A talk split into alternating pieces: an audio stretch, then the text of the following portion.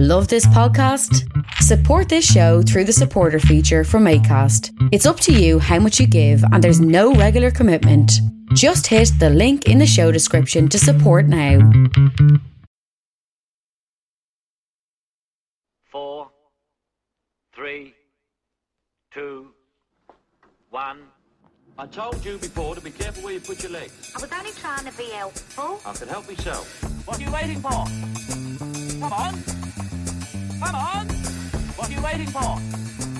Come on. Come on. For seven decades, Michael Caine has been among the world's most renowned and recognisable actors. It was just what I needed. A one-inch god with a two-inch penis. The star of classics like Zulu, The Man Who Would Be King, and The Cider House Rules. It's a miracle no one was killed. But also films that brought his career to the brink of complete implosion. I made a mistake. Somehow, he has always found a way back. You're a big man, but you're in bad shape. With me, it's a full-time job.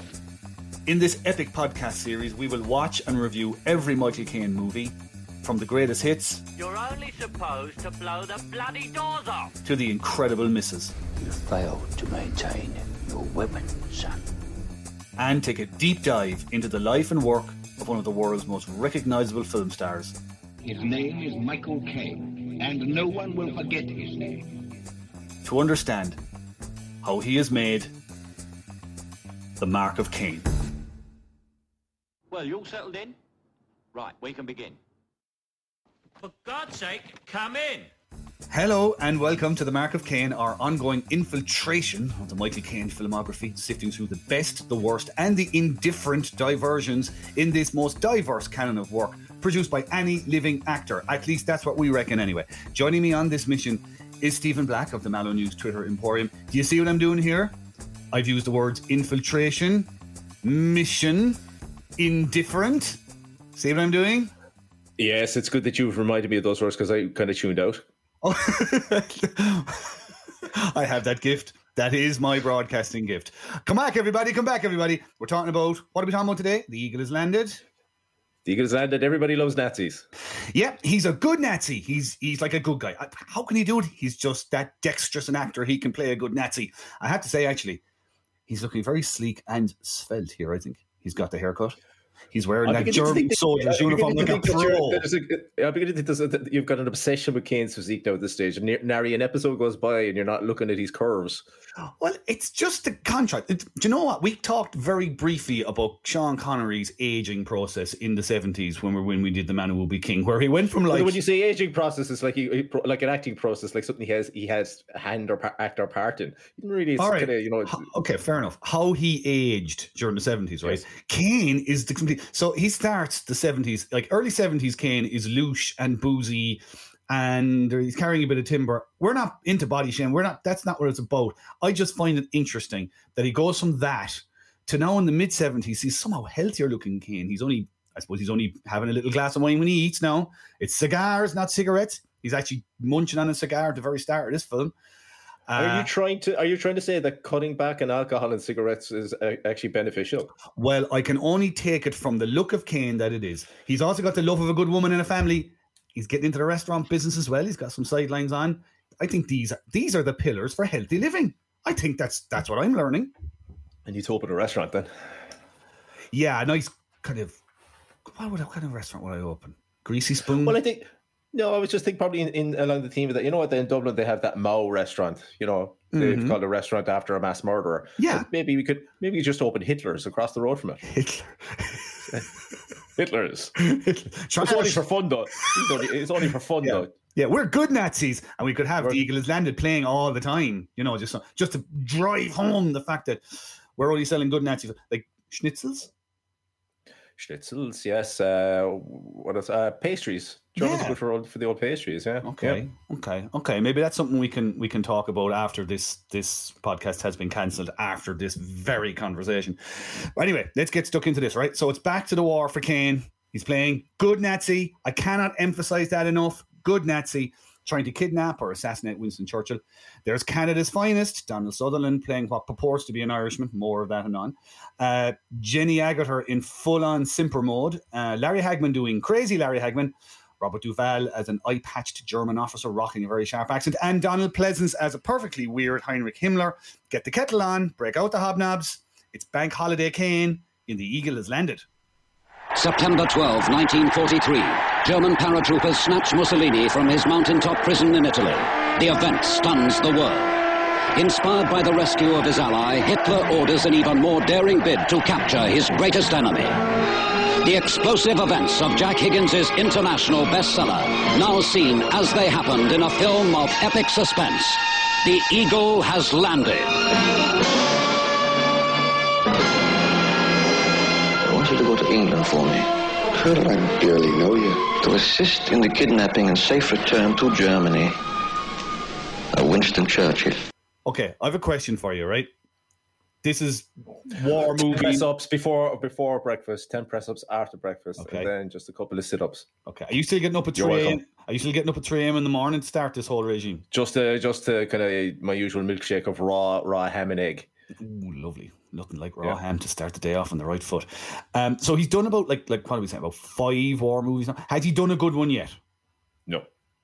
Next. Fair enough. That was the shortest. Uh, okay, well, tune in next time when we were doing another war movie. Um, Zulu. No. That's a movie. Okay, it's good. It's an okay movie. Yeah, it's yes. Um, the others no. Play Dirty. We we've uh, we've discussed. Uh, what other war movies has he done? Uh, Too Late, Late to to Hero. Hero. Yeah, also n- no good. Mud We've another one down the the uh, Battle of Oh, Britain. fucking Battle of Britain! I forgot you. I mean, he's not really in that much, so it's hard No. to blame him that much for that. No. Um, and I, but I mean, he's got a chance to to redeem himself. I'm sure we've got a couple of more uh, war movies down the line. Oh God, we do. Oh well, we do. I mean, we've got. Well, we won't. Let's leave them for another day. But we we have one in particular that we're going to enjoy. Um, yeah, Dunkirk? th- I have. Yeah, Dunkirk. Yeah, Dunkirk. Where he's on the radio for seven seconds. Um, yeah, I think we're we're showing our hand uh, in terms of the Eagle has. I have to say, I've watched this film so many times down the years, and it was on this viewing that it's been ruined for me. I just just ruined. What happened to you, Pets? Tell, tell Stephen all about it.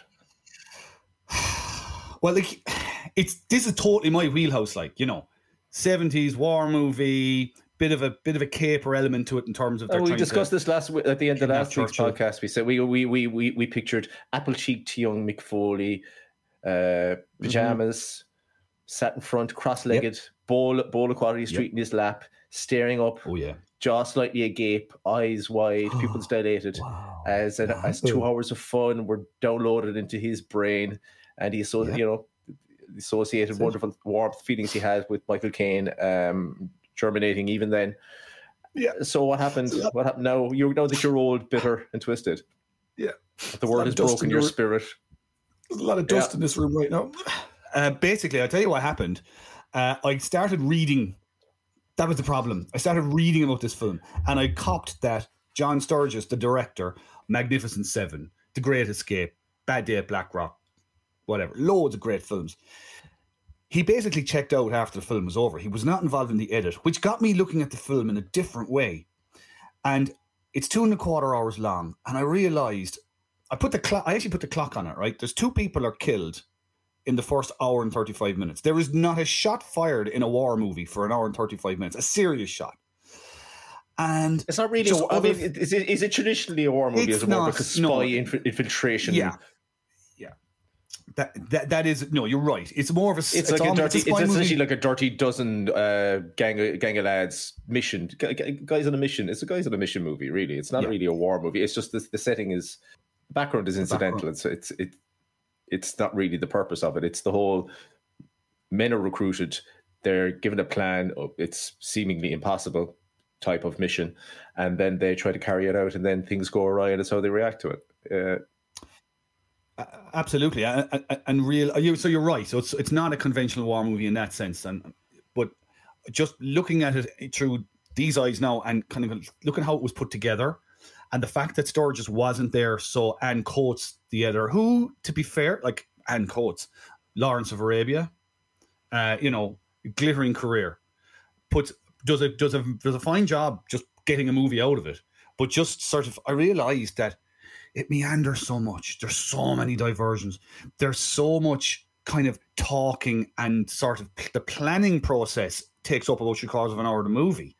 Like the plot to capture Churchill is the centerpiece. So like you know, in something like Where Eagles Dare, or even something like Kelly's Heroes, where they're chasing the gold, right? They focus on the mission. Like we're just we're with the lads on the mission. This is going You're back talking to to, the, Berlin. you're talking to the listeners. No, I've not, I've not, uh, you're talking to the listeners. I've not seen either of those two movies, but I'm sure people are more city Yeah, literate well- uh, than I am. Well, Kelly's Heroes is where where a bunch of bunch, bunch, of American soldiers just. Sorry, in- I didn't in- mean with- to say that I wanted to find out. I just wanted to. fair enough, fair enough, fair enough. So we jump along. Anyway, the focus, focus, focus, Michael, focus. So, uh, too much planning, ridiculous love affair between Donald Sutherland and Jenny Agutter. Absolutely stupid. This film's two hours, 15 minutes long. Do you know that there's a two hour, 45 minute version out there? Can you imagine I that? didn't know. No, I didn't. I can't imagine how bad that would be. I can't imagine Oh. that. You know, some people see people. Well, I always play this. There's very, very few films that are, are re-released that benefit from extra footage being put into it. Um, re- re- recently enough, you had that uh, Justice League, the Snyder Cut being released. That was basically Mhm. as the result of, of uh, hundreds of thousands of mewling um, uh, men, children on social media demanding that the definitive uh, vision uh, uh, of, Zack, of Zack Snyder be uh, presented to them, and it was. And it did slightly change. It went from an absolutely terrible mess to a slightly longer terrible mess. Right. Yeah. Yeah. My a more coherent terrible mess, I suppose, to give it some credit. But I mean, there's no no movie benefits from from from a director's extended cut. It just doesn't. in this case, I, I think the, ex, the the extended version has more of the Sutherland Agutter love affair and kind Oh, of good, out that's, that's what it was crying Oh, out for. Oh, crying out for Oh, it, Just crying give me more of Jenny Agutter making moon eyes at this. Oh, and a man, let's, let's, let's give it all, all its due. Donald Sutherland is is not an attractive man. He's not an attractive man. He basically looks like a, a witch cursed a scarecrow. and he's enhanced by the by the addition of red dun- hair in this case. Big goofy donkey John him like you could imagine him gnawing on a carrot, going to town on a carrot like. Yeah, like you, galloping around a paddock in this carrot. like I, yeah, it would have been helpful if this plot line was needed at all in the film. It's not. And speaking of plot lines, let me just get through the plot and we can get into the get into this a bit more. Okay, just get this out the way. So they so the eagle is landed. Okay, so the war is slipping away from Germany by 1943. So Hitler, in his you know sound mind, orders German intelligence to conduct a feasibility study into kidnapping Churchill. Jesus, actually, there's nothing like a feasibility study in a war movie really to set your pulse racing either, is there? So anyway, Oh, it's this, very sexy. v- a very. Uh, so this feasibility study actually morphs into a proper plan eventually put together by, by Robert Duvall's character Radl. And so he chooses Kurt Steiner, who's played by Caine, to lead the mission.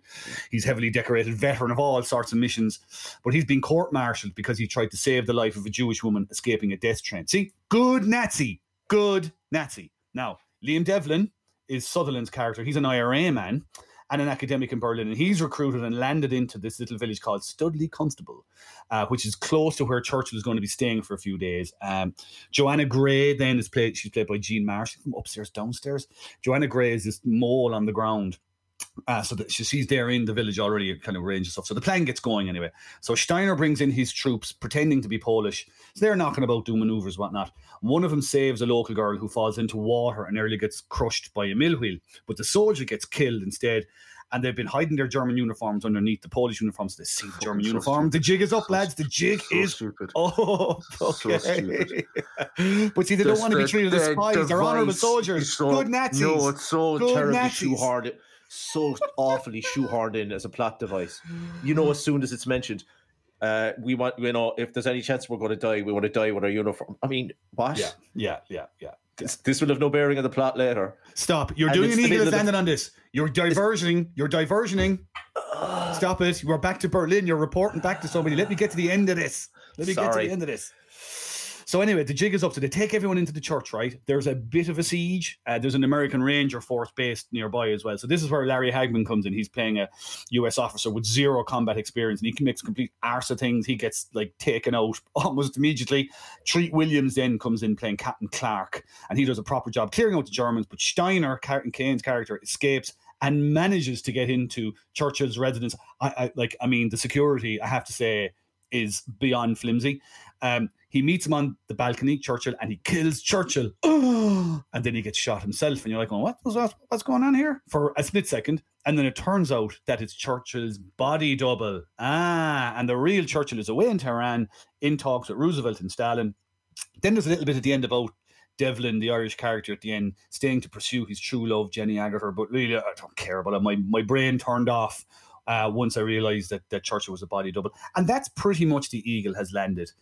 Um, yeah, it's.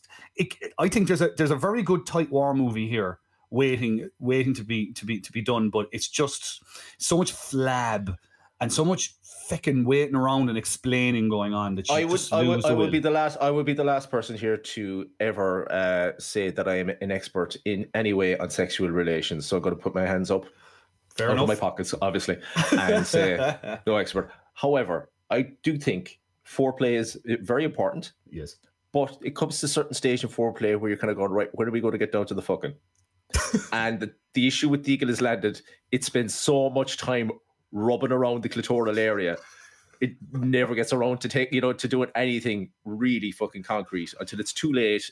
People have put their clothes back on. They're like, no, do you know what? Maybe we'll just go downstairs and have a drink instead.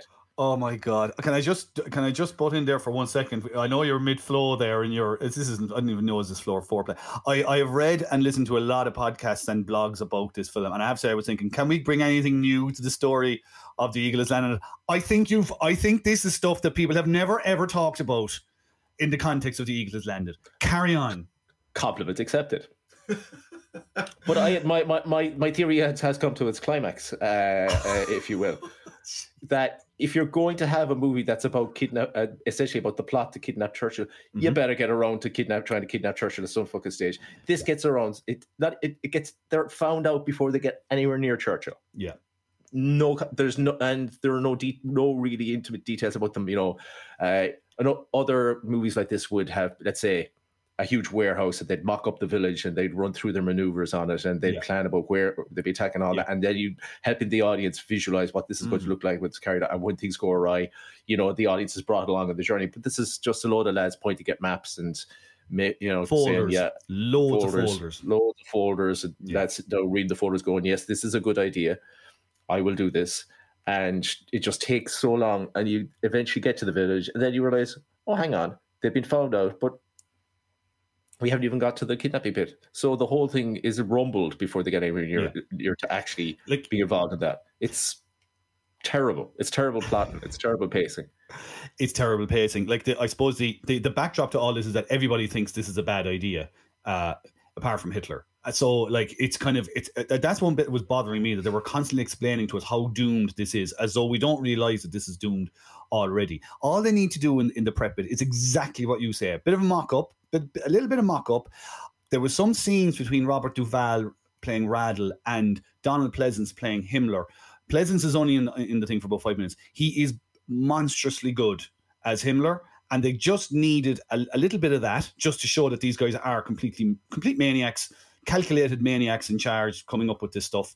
And that, that would have done fine. And then let's let's get down to it. Like like they're barely in the village and they get found out, which is which is which is a problem. And that also leads into an issue that I have with the use of Caine, which brings us to his performance. He is underutilized in this film. I think he is woefully underutilized. He plays good Nazi, good Nazi. Actually, on a, on a tangent, what do you think it is? I think actually he would have made a very good bad Nazi in another film. What do you think? Would you think he would have made a bad Nazi? I think he would. I'm sure he made a very good bad Nazi. I think he would have been great. If you think of him in Carter and like of plenty of other kind of hooded eye performances we've had so far from him, I think he would have been great. But he actually turned down the role of Liam Devlin for this, who's the IRA character. He didn't want to play an IRA character. I doubt any English actor in the mid 70s wanted to play an IRA character, to be honest with you. Oh, no, apparently pitting a Nazi was far more palatable. Yeah, apparently. Good Nazi. Good Nazi. Can you imagine? I whoever pitched this must have been an absolute genius of a salesman. Can you imagine So I've got a tremendous idea for you. It's a, it's it's a it's a World War II uh, men in a mission movie. So it's great. Uh, it's a, uh, Americans, uh, British. What do they do? He said, no, actually, it's about Nazis. Right. Oh no, hang on. They're good Nazis. Oh, okay. Uh, what are they? They're they're they're they're going to kidnap Winston Churchill. Okay. Run that by Uh, me again. who- and who are the good guys in this? Oh, the Nazis are the good guys in this. Right. Oh, Uh, and also, we'll make reference to the fact that the British invented con- uh, concentration camps as well in this movie. really? Okay. Um, and we'll also have the Nazis uh, rescue a, ch- a, chi- a child, just in case the audience is in any doubt that these are good Nazis. Mm-hmm. Okay. And at the end, they do kill Winston Churchill. Already, but it's not really him. Okay, but they kill Winston. So are we saying Caine was back on the vodka he said yes to this? I don't know. Again, I, I I don't know what his rationale for picking this was. It's wasn't- mad. I mean, maybe it was Sturges that he wanted to work with. I'd say yeah, somebody behind the Great Escape and behind the the Magnificent Seven. I mean, yeah, it's, he's got a, a tremendous, as you say, uh, track record. And again, as usual, Caine Caine manages to get them at just the right moment, just as they're about they're about to go down the slide. You know, Stur- Sturges says to Caine, "I'm here basically because I, I want to go fishing. I I I'm he, I, I want money to fund my next fishing trip. Was a hell of a freaking fishing trip, but he was very frustrated with Sturges. Oh, Very- imagine go back to go back to the pitch. Don't worry, don't worry. But, but, but, uh, we don't focus on the Nazis that much. Oh, thank God. Yeah, we also have the. Uh, uh, there's going to be lots of laughs in it. Oh, really? Uh, uh, uh, who's that provider? Oh, by an IRA man. It's now in the you know like in seventies. Guildford bombings have taken place. Yeah, You know, this is the backdrop here now. yeah, It's just yeah, you kind of go. Yeah, where do I sign? Oh, how many mil- how, it's a half a million, six hundred thousand dollars. No problem. Here we go. It this is- should be great. it is it is it is it is the 21st the 21st century equivalent would be would basically be making an ISIS movie from the ISIS point of view is basically what we're doing here. A good ISIS. A good ISIS yeah good ISIS. Um you know big picture ISIS. Oh Jesus. It's that's a very good point. It's a very very good point. Uh it's when you put it that way it's amazing he did. I felt sorry for him because he barely blinks in the film. He's doing his old thing where he doesn't blink. His his eyes must have been like shredded wheats by the end of this because like the summer of 76 was famously hot like and so the like even the actors who are who are on the on the shoot said you know these guys like were layered up in in uniforms. They they died They were on layered this. up in two fucking uniforms. yeah and Caine Again, had a leather jacket Stupid, yeah, stupid fucking plot device going around with their two uniforms and everything. like like a fucking teenager, a teenage girl trying to sneak out to a disco. You're not going out of the house dressed like that. You know, no worries. You know? Fucking It's hell. just all an effort to make them good Nazis. That they are soldiers. They're not Nazis. They're soldiers. We're soldiers. We're professional soldiers, and so on. It's established at the very beginning, as I said in the plot thing with, with him trying to save a Jewish woman from a death train. It's it's all that. But he's barely in the first hour. He's there for 17 minutes. If the thing had been just shaped more tightly around the operation, we would have had more Caine. It would have been a better film. But anyway, that's by the way. What did you think of the accent? Because it's kind of a mix and match 'em affair from Caine, I think. Do you think there was an attempt? But I mean, like the, the it's Caine, so the accent is fairly wojus. Like I mean, like the, the German is fairly. But the way that he, I am assuming the logic was is when he started uh, quote unquote speaking English when they're in the village that he just adopted his own accent. Yes. and and that was it. But there was no attempt for him to go back to the German accent after that once he'd been rumbled. So There, there are interesting bits of detail in the script, right? In in, in in a film with loads of plot holes, right? There are interesting little just moments of detail in the script by Tom Mankiewicz that just sort of get you over line. So, for example, with the accent, right? We are told that Steiner is perfect for this because he went to school in England, right? So, if there's a bit of diluting of the German accent, well, it's because he spent his impressionable years in England, right? And now he's in England, so he can kick into the old uh, the that cut only glass makes sense. English That accent. only you know? sense if German people talk to each other in English with a German accent. that's, that, that's true. But, but but if you're a teenager in England, right? If you're there for five or six years, you're going to pick up the twang. Like it's going to be diluted. Like that's what I'm saying. I know, yeah, I know, yeah. But my point is, they're speaking fucking English. They're not speaking German. It's not like he's speaking German, and, pe- and people are kind of going, "Well, his, you know, from, uh, uh, Yeah, he fair doesn't point. Really speak German Fair with a German accent. He's speaking English with a fucking German, you. with terrible German accent. I get you. But again, this is this is not a film that's tight on this stuff. But it it it, it attempts to be tight at least in this case. And look, there's no point in us dwelling dwelling on Caine's accent when you've got the fucking ele- Oh. elephant in the room that is Donald Sutherland's. Uh, oh, His County Tipper Dublin accent. he's Oh Jesus he's stick a pin in the map. Where Yeah. where the fuck is that from? Accent. I'll be honest, like when we're doing these podcasts, I'm always conscious of trying to focus on Caine because this is what we're here for. But I'll be brutally honest. I mean, this needs an entire section on this, right? I mean, I'm just before we leave the accents, yes, you have Sutherland's accent. You have Jean Grey doing kind of an Afrikaans twang. That's not good. And Anthony Quayle actually starts an accent, a German accent at the beginning of the film, gives up, just gives up on it at some point. But Duvall is Duvall, Duvall, Duvall. is the only one who makes it. Yeah. Duvall is fantastic in this film. He's- he's Duvall very good. The best thing about best. Duvall for me was the best thing about this movie. Yeah, yeah, yeah. And uh, do you know what I liked about you? There's something about Duvall that I noticed in this film that you can see. It, it, obviously, he's not playing Tom Hagen, but there's a way he moves and there's a way he uses his hands and just uh, his, his physical self in a movie. He's just fantastic. And yeah, he is. He is the best thing in this film. But anyway, on to the worst thing in this film. Right? As I said, I, I normally try and veer away from sort of going too far away from Caine. Fecking Donald Sutherland he gets this thing right, gets positive reviews at the time, his performance, and in retrospect, he gets positive reviews from people right up to the present day. Which leads me to ask you, Stephen, what do foreigners hear when they hear us Irish people talk? I guess it's their exposure to what they hear us talk. Again, if you think about what, how likely are foreigners to watch Fair City?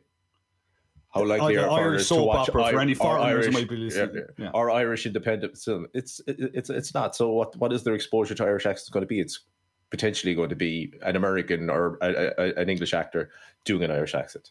So that there are historically looking at older movies where you know fucking Darby o, uh, Darby O'Gill, Darby O'Gill, people. yeah, Sean Connery's Uh, accent, and that is, you know, So unbelievable. it's actually not that bad. Actually, Connery has done two really bad Irish accents in his time. Well, I think it's No, that's bad. not true. That's not true.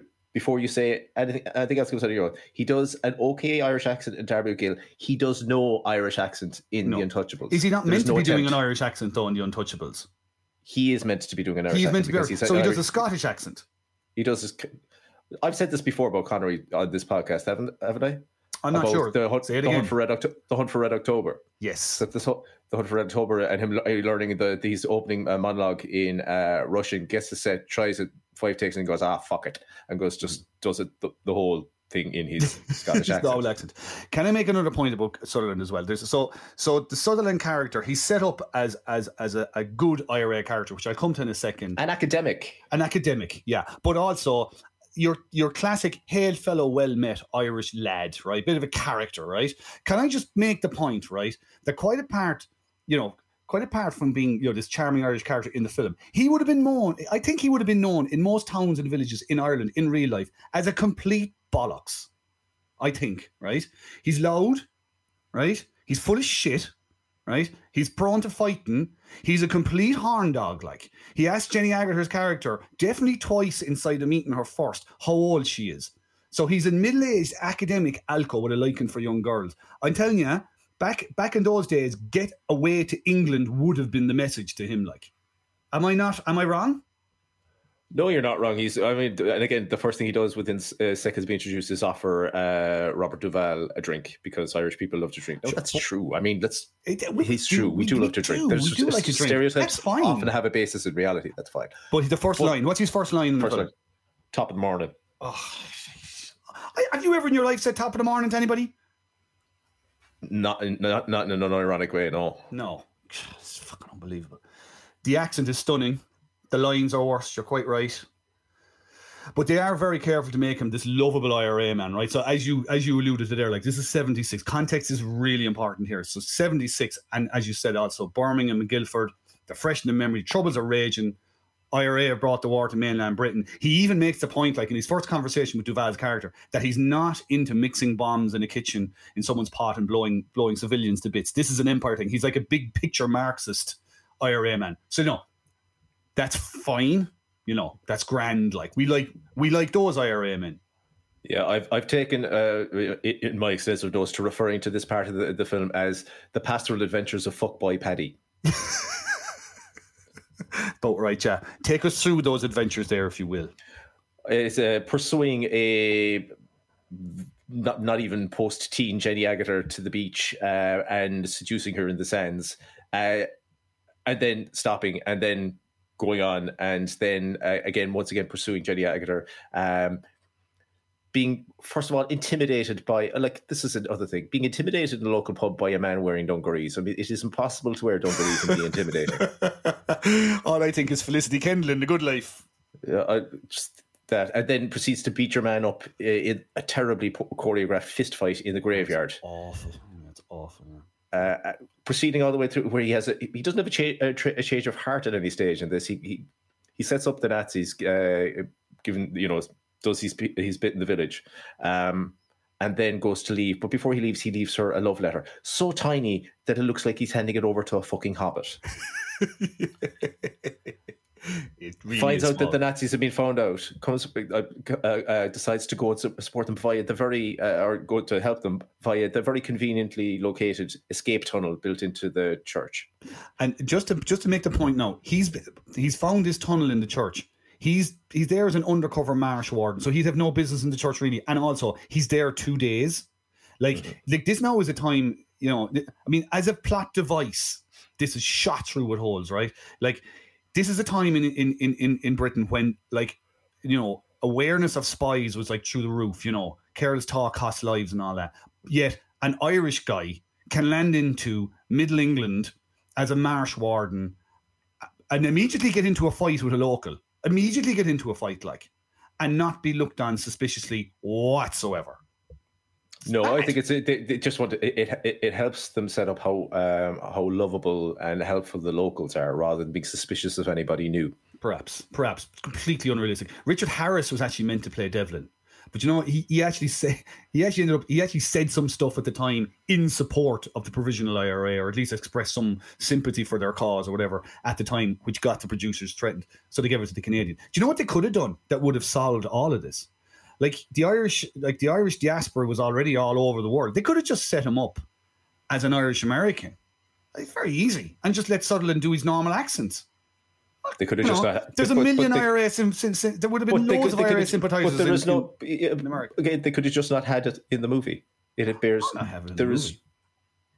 there is no need for him to be in this movie. They're no so- need for him. No need for Jenny Agutter to be in this movie. They're absolutely superfluous. Their whole the whole story could be cut out, and she wouldn't really know any difference. The only help he gives them really is to help them escape. Yeah. and that could have just been again somebody like Caine, somebody who uh, a German who went to uh, who grew up in England, uh, being parachuted in and pretended to be English and draw.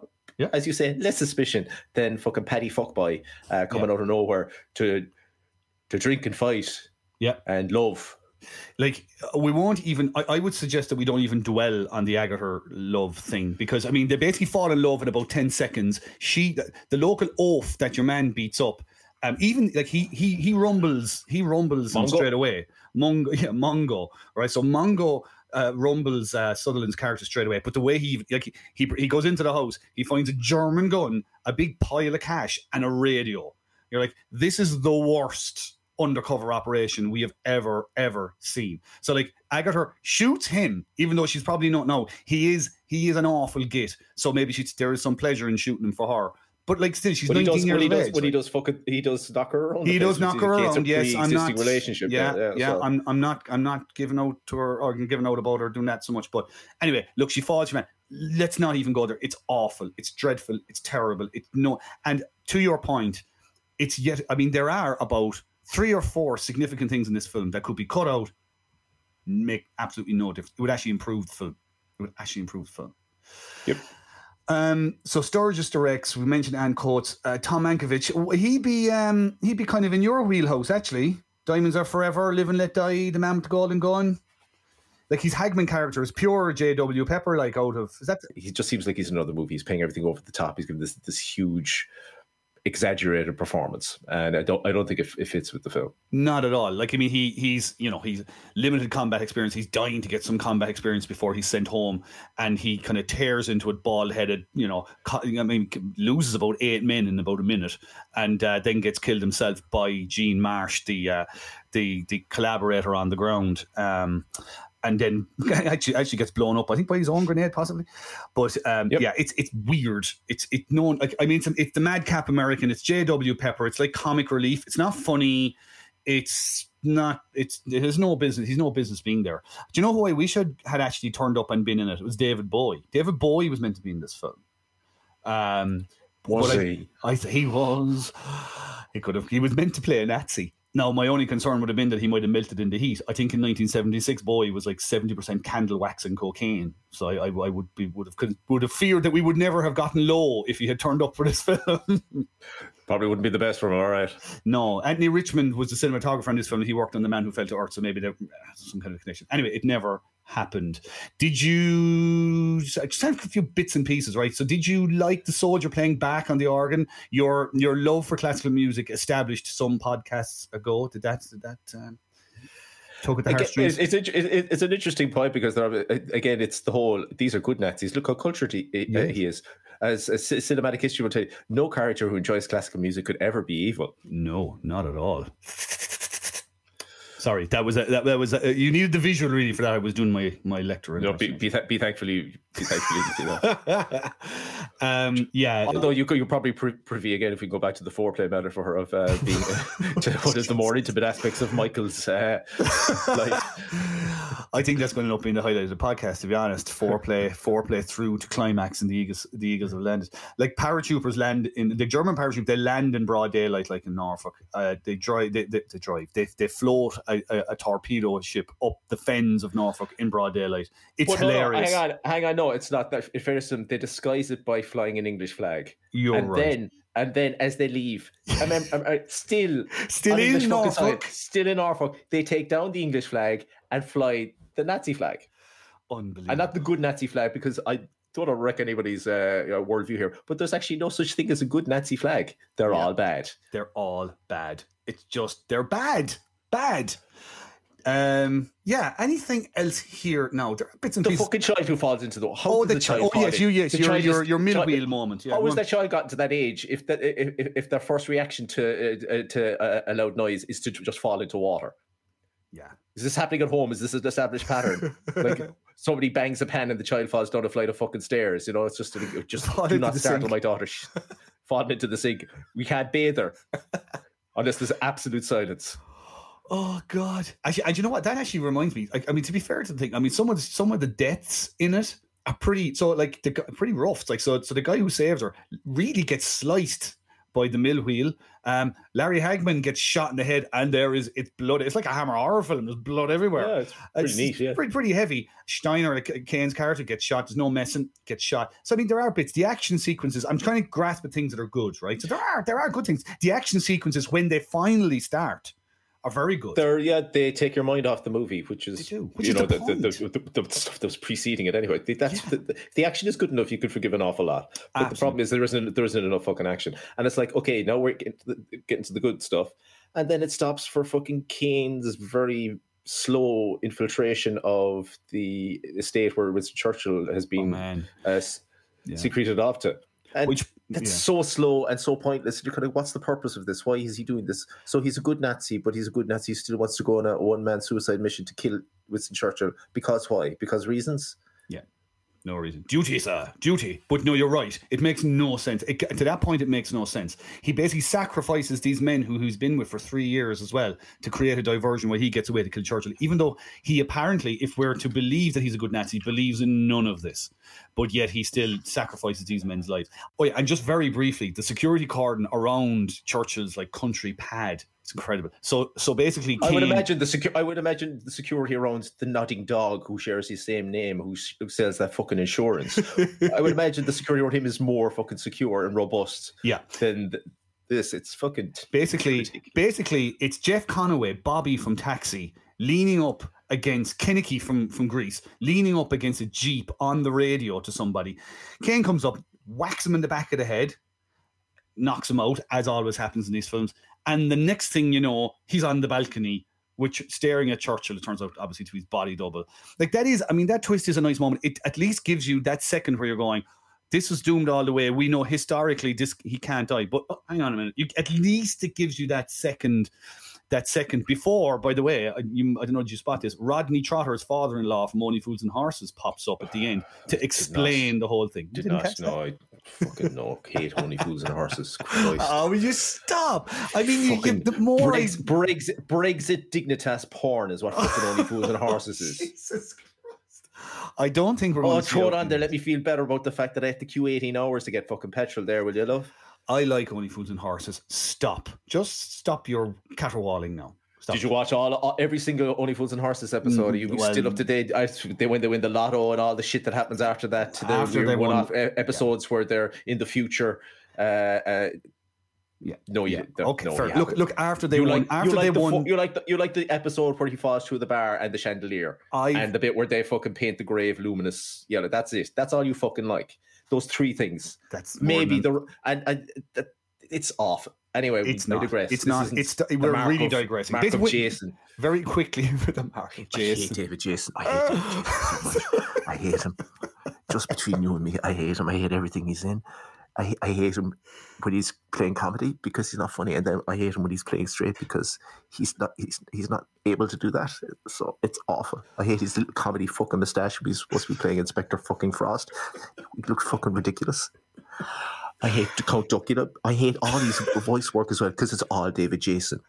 And if you listen to any interview with him, he thinks he's an actor. He actually genuinely thinks he's like the fucking TV equivalent of fucking Laurence Olivier, and he is not. No, he's David Jason. He's the fucking same and everything. I'm just sitting back here. I'm just going to pretend Ah. that, that that that was Stephen's internal monologue going on, and th- I didn't hear any of that. I'm just going to move on now because we're going to be here forever. If we don't, we're going to we're going to be stuck in Studley Constable for the rest of our lives if we don't move on. So, is there anything? Else- Constable. That's uh, my porn name, by the way. Studley Constable. By the way, also the most stupid name for a pub I've ever seen: the Spyglass and Kettle. I mean, what? What? The Yes, Spyglass like and Kettle. look- write the script your man. Turn around. and Just what are the two the two random things that I see in my room? Oh my god, a spyglass and kettle. Oh, the Eagles, and like I said, I mean, I came into this film going, I'm looking forward to watching this. This is a lovely memory I have from childhood watching this. I'm never going to watch this film again. Or I'm saying you? It's now. terrible. I'm Yeah. never going to watch it again. Okay, do we have any? Do you, do you want to touch on anything else before we just just uh, again go back to Donald Pleasence. I Sure. it was a nice nice way that he had that picture of Hitler on his desk, like like you would your your sweetheart. Oh yes, You know. I know, I know. I say he kissed it every morning with the lipstick on, and then wiped it off, and then got the Mit, silk mit, you see, you see in German, mit Liebe, Adolf, kissy kissy. you just see the old cartoons where you see the lipstick, uh, the lipstick print on Yes. the photograph as well. Yeah, Yeah, yeah, exactly. that would have been Like, a nice touch. if anyone hasn't seen The Eagle Has Landed, basically, and you have seen, say, The Great Escape, he's basically playing bad Colin, right? And he's very, very good at it. And it's actually, I know we're giving He's the out about- spit. Of, he's the spit of Himmler. Like. he's excellent. No, he really is good in this. He really is good in this. Him and Bobby Duvall, basically are the best thing in the film. I think Caine could have been really good in this film if he had been given a bit more. We're kind of in mid seventies cruising Caine here now, and I mean it's like Harry and Walter was the last film we did, and he's good in that as well. And it's a bad film. This is nowhere near as bad. I won't have it said this is as bad as Harry and Walter. It's nowhere near. Oh, and it's not. It's nowhere near as bad as that. I, No, I mean, not at all. that- that's a fact. It's it, it is bad, and but Caine is nowhere near as good in this as he was No. in uh, Harry and Walter. Harry Potter, you're quite right. So, I, with that in mind, well, let's give our marks for Caine. We're not marking the film; we're marking Caine's performance. What are you what what what are you doing for this one? I give it a five. Yeah, you know what? I would have given this a six, but you're right. This isn't quite as this isn't quite as good as his Harry and Walter performance. So I yeah. We, we, I, I'd go with five, and let's just move along. Let's just move along. I'm so disappointed with this. We swapping uniforms for the next movie, right? It's an epic on a far bigger uh, scale than this one. Uh, stop! Stop! Stop! Stop! Stop! Stop! I'm already immune to this one. I've, I've, I know what's coming. I'm, I'm, I'm prepared for it. Right? He's part of one of the largest, starriest ensemble casts that I'd say was ever gathered for a movie. How much he's in it, Stephen, how, how we're going to handle this one is kind of up for discussion, I'd say, in the next little while. But the film that's next up is Bridge Too Far with Richard Attenborough, 1977. We're going to fly 35,000 men 300 miles and drop them behind enemy lines. Yeah, it's For- the Bridges for of the people Arnold. Who, for the people for the people who made a pontoon too close. yeah, well, look, we'll, we'll get stuck into it. It's, it's its only film of 1977. We're in the late 70s. We're nearly out, but we're like we're only two films or three films away from The Swarm as well, which might cheer you up. Um, But there are reasons why this is his only film of 1977, which uh, we maybe get into next time. He's got a little tax problem. But uh, yeah, so there we are. I think that's us done, is it? That's us done and dusted. Okay. Um, all that remains is for me to encourage you to hit us up at Mark of Caine 2 on Twitter if you have any questions. And don't forget to like and subscribe us on the Please like please. please like and subscribe. Otherwise, we won't earn all the millions and millions of euros that all the other podcasts from Michael Caine are earning. Do you Uh, so- realize? do you realize that all the other film podcasts are pointing and laughing at us? Do you know that? I've seen it. I by, I by virtue of them pointing and laughing at us, they're also pointing and laughing at you, dear listener. Do you, do you really want to be pointed and laughed at? Nobody does. So make sure you like and subscribe us on the platform of your choice, and we will be back next week to discuss wh- whatever bullshit he's in uh, next time. A bridge too far. A Bye, bridge everybody. Too far. Bye. That's it for this week's episode. Thanks for listening. Make sure to like and subscribe. Um, maybe leave a comment. Only nice ones, though. Mean comments will make Alfie cry, and no one wants to see that. The Michael Caine podcast is written, researched, and presented by Stephen Black and Michael Foley, and edited by Andrew Foley. Music is composed by Stephen Black. If you'd like to get in touch, you'll find us on Twitter at, at News and at Marco Caine 2. And if you enjoyed this episode, you'll find all the rest wherever you get your podcasts. The Mark of Caine is a Mallow News 2 Cubes production. See you next time.